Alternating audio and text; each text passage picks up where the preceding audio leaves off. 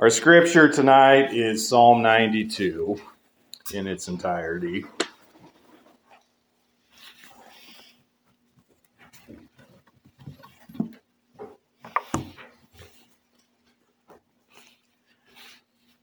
Psalm ninety-two, hear now the reading of God's holy, inspired, and inerrant word. It is good to give thanks to the Lord and to sing praises to your name, O Most High, to declare your loving kindness in the morning and your faithfulness every night. On an instrument of ten strings, on the lute and on the harp with harmonious sound. For you, Lord, have made me glad through your work. I will triumph in the works of your hands. O Lord, how great are your works! Your thoughts are very deep. A senseless man does not know, nor does a fool understand this. When the wicked spring up like grass, and when all the workers of iniquity flourish, it is that they may be destroyed forever. But you, Lord, are on high forevermore. For behold your enemies, O Lord. For For behold, your enemies shall perish, all the workers of iniquity shall be scattered. But my horn you have exalted like a wild ox. I have been anointed with fresh oil. My eye also has seen my desire on my enemies. My ears hear my desire on the wicked who rise up against me. The righteous shall flourish like a palm tree. He shall grow like a cedar in Lebanon. Those who are planted in the house of the Lord shall flourish in the courts of our God. They shall still bear fruit in old age. They shall be fresh and flourishing to declare that the Lord is upright. He is my rock, and there is no unrighteousness in him. This is the word of the Lord. May he bless it in our hearing. You may be seated.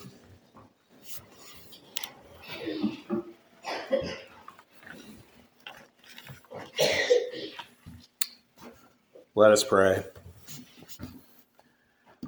Father, as we come to your word tonight, I pray that your Spirit would apply it to our hearts, that we would know with sure confidence that all of the blessings that we have are from you, and that we would know how we ought to give thanks to you, and that we would give thanks to you in all we do, with all our works and with all our lives.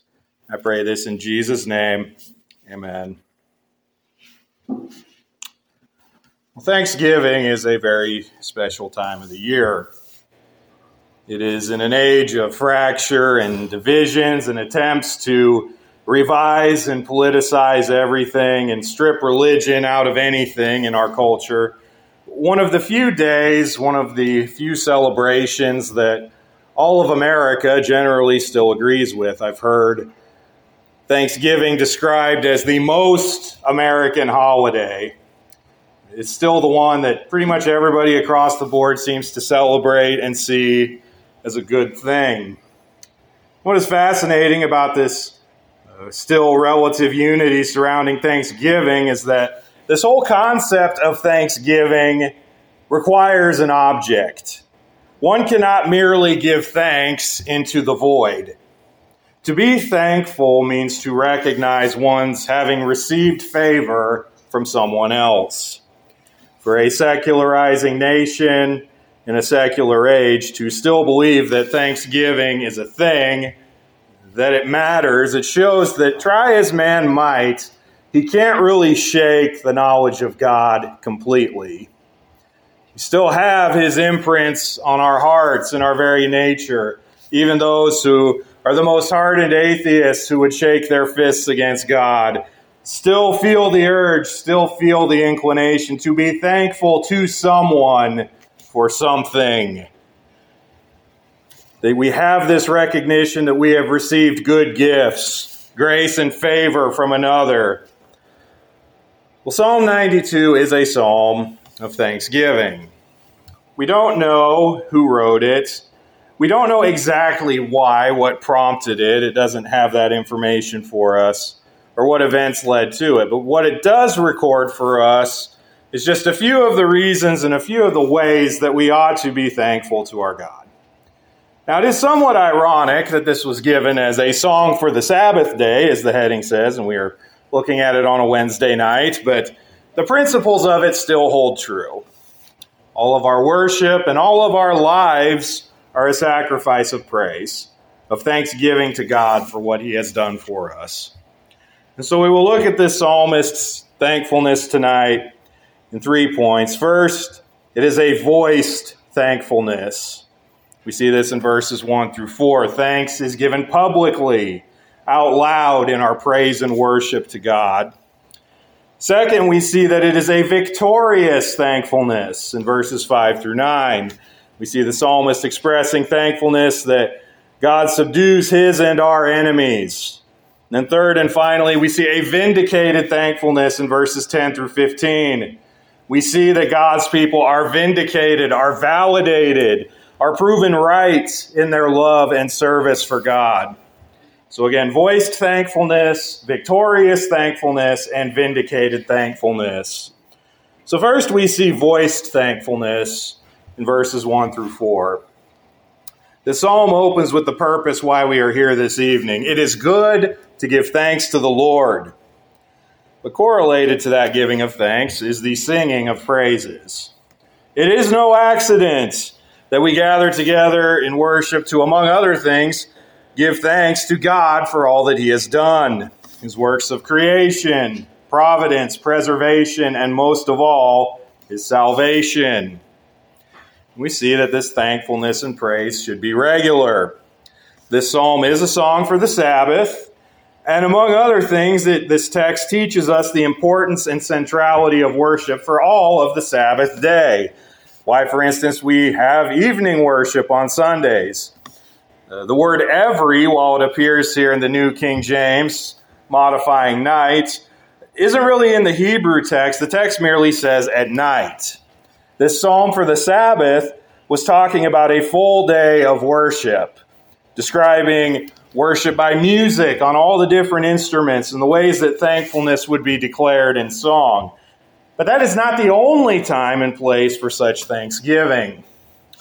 James Montgomery Boyce, commenting on this psalm, he notes that the Masoretes, so they were a Jewish group, they were the ones who preserved the Hebrew text of the Bible that we have. They had a daily rotation of the psalms each day of the week.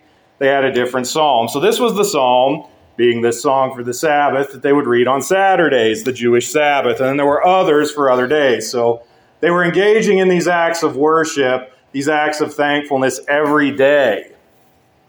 Our thanksgiving and worship of God are not merely done in the corporate assembly on Sundays, but all throughout the week, in all that we do, in our homes, in our lives. We should always be giving thanks to God. This is part of why we have sort of baked into us the age-old practice of, for instance, you pray before meals, recognizing that not just the big Thanksgiving feast that we just had, but all of our food and all of our basic provision is a gift from God's hand. We see this idea summarized for us well in verse four. For you, Lord, have made me glad through your work. I will triumph in the works of your hands. This is the heart of thankfulness. It is recognizing that what we have, what we accomplish, what we gain does not come from ourselves, but from God's work and from God's hands. Without him, we could do nothing. Without him, we would have nothing. Without him, there would be nothing for us but sin and death and destruction. But because of God's love for us, we triumph in the works of his hands. And we should regularly remember this, reflect on this, declare this, not just at this time of Thanksgiving, but all the time, all throughout the year. Every time we come to worship, every time we come to God in prayer in our lives and during our weeks, we should remember this and we should be thankful to our God. But after this voiced thanksgiving, we come to our second point, a victorious thanksgiving. In verse five, the psalmist turns to reflect on God's great works in detail. He offers praises that at first sound pretty general. O Lord, how great are your works! Your thoughts are very deep. Then the psalmist begins to make some distinctions. A senseless man does not know, nor does a fool understand this. What is the position of those who are not thankful to God? To fail to acknowledge God, to fail to be thankful to him, since all that we are and all that we have is his, is It's folly. It's foolish. It is a failure.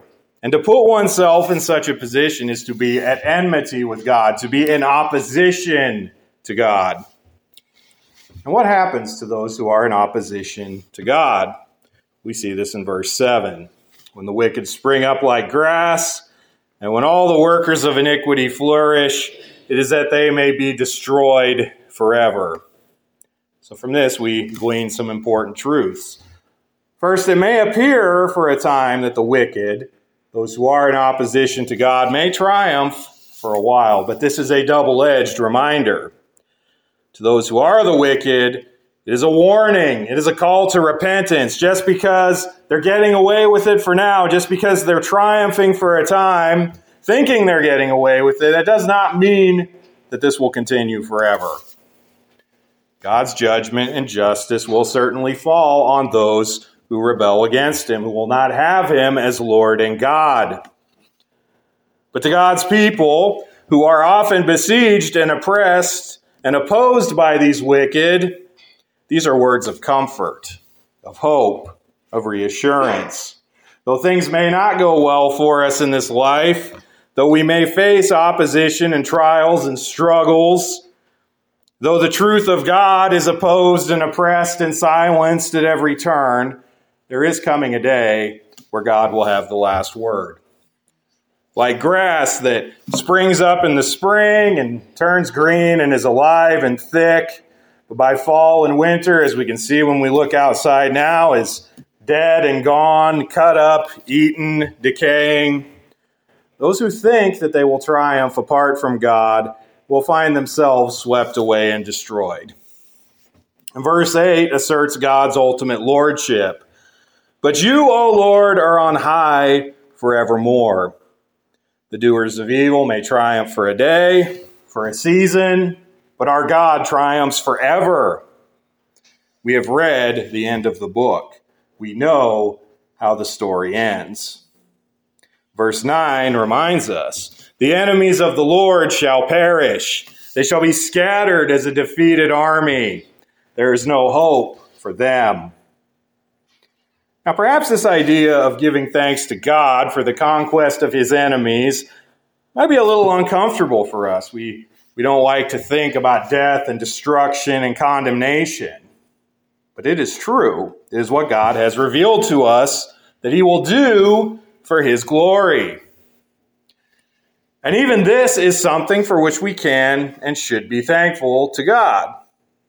While we want people to repent and come to know Christ in this life, as many as possible, as many as God has called, we also recognize that it is a great and glorious thing that one day God will destroy his and our enemies. He will cast them into eternal judgment.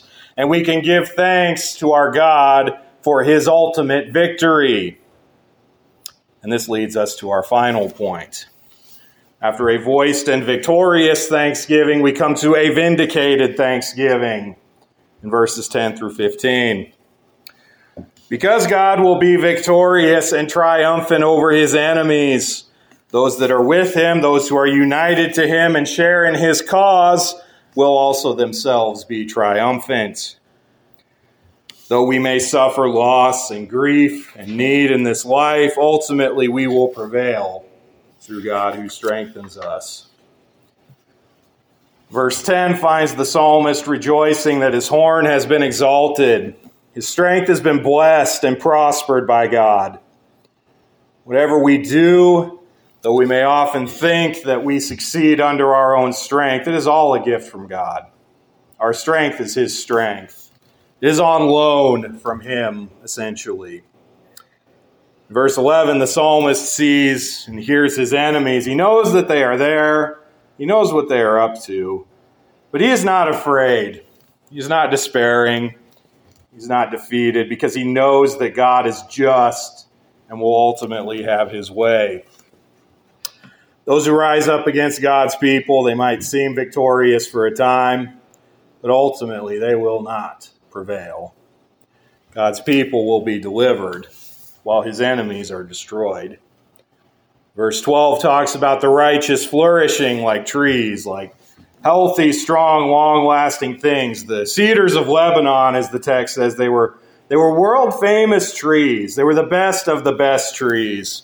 They were the ones, for instance, that when they were building the temple in Jerusalem, when King Solomon was undertaking that, they were, these were the trees that were brought down and used in the temple. Not only were they good trees, they were old trees, they were solid, they were rooted, they were well established. Those who belong to God shall be fruitful. Verses thirteen and fourteen talk about them flourishing, thriving, having abundance in their life. They will still bear fruit in an old age. Now, there is a sense in which this is true in this life, but not always. I mean, life is sometimes hard. We do face lack. We do face struggle in this life. This hope of fruit in old age, it is actually something that transcends this life, because we will be alive and we will be thriving after this life, after death, in the life to come. And this, more than anything else, is something for which we can be thankful. Finally, in verse fifteen, we see that the righteous declare that the Lord is upright. He is our rock. There is no unrighteousness in him. But a question here may arise. You may ask yourself, well, am I righteous? See, a problem we have is that we are all fallen and sinful people. But we strive for doing right. We cannot and never have done it perfectly. So from where can we find righteousness? The only true righteousness that we can receive is the righteousness of Christ that comes in the gospel. He became our sin, who knew no sin, that we might become God's righteousness. And it is because of Christ's work that the ultimate distinction between God's righteous and God's enemies are made. You will not stand on your own righteousness against God's coming judgment and his coming victory. You will only stand if Christ is your righteousness, if you repent of your sins and trust in Christ for your salvation. But if you have done so, you recognize that Christ's righteousness is your righteousness. And that is the most important thing. That is the thing above all else that we can be thankful for, that we, though weak and unworthy sinners, have been delivered, that we have received the imputed righteousness of Christ, his perfect law-keeping and atoning death. Because of this, even as God's enemies are destroyed, we will be delivered into life and blessing eternal. And so we respond, as we looked all the way back at the beginning, with praise, with thankfulness, with song to God for all the great things we have done. And so tonight, let us praise him. Let us thank him for all that he has done, not just in the blessings of this life, but in giving us the hope and blessing of the life to come. Let us pray. Father, we thank you for this word. We thank you for your triumph, not only over your enemies, but through your son Jesus, his triumph over death and sin at the cross on our behalf. I pray that we all here gathered tonight would believe this gospel, that we would be faithful to proclaim it, and we thank you for the great hope of salvation we have. We thank you for all that you have done for us and all that you have given us.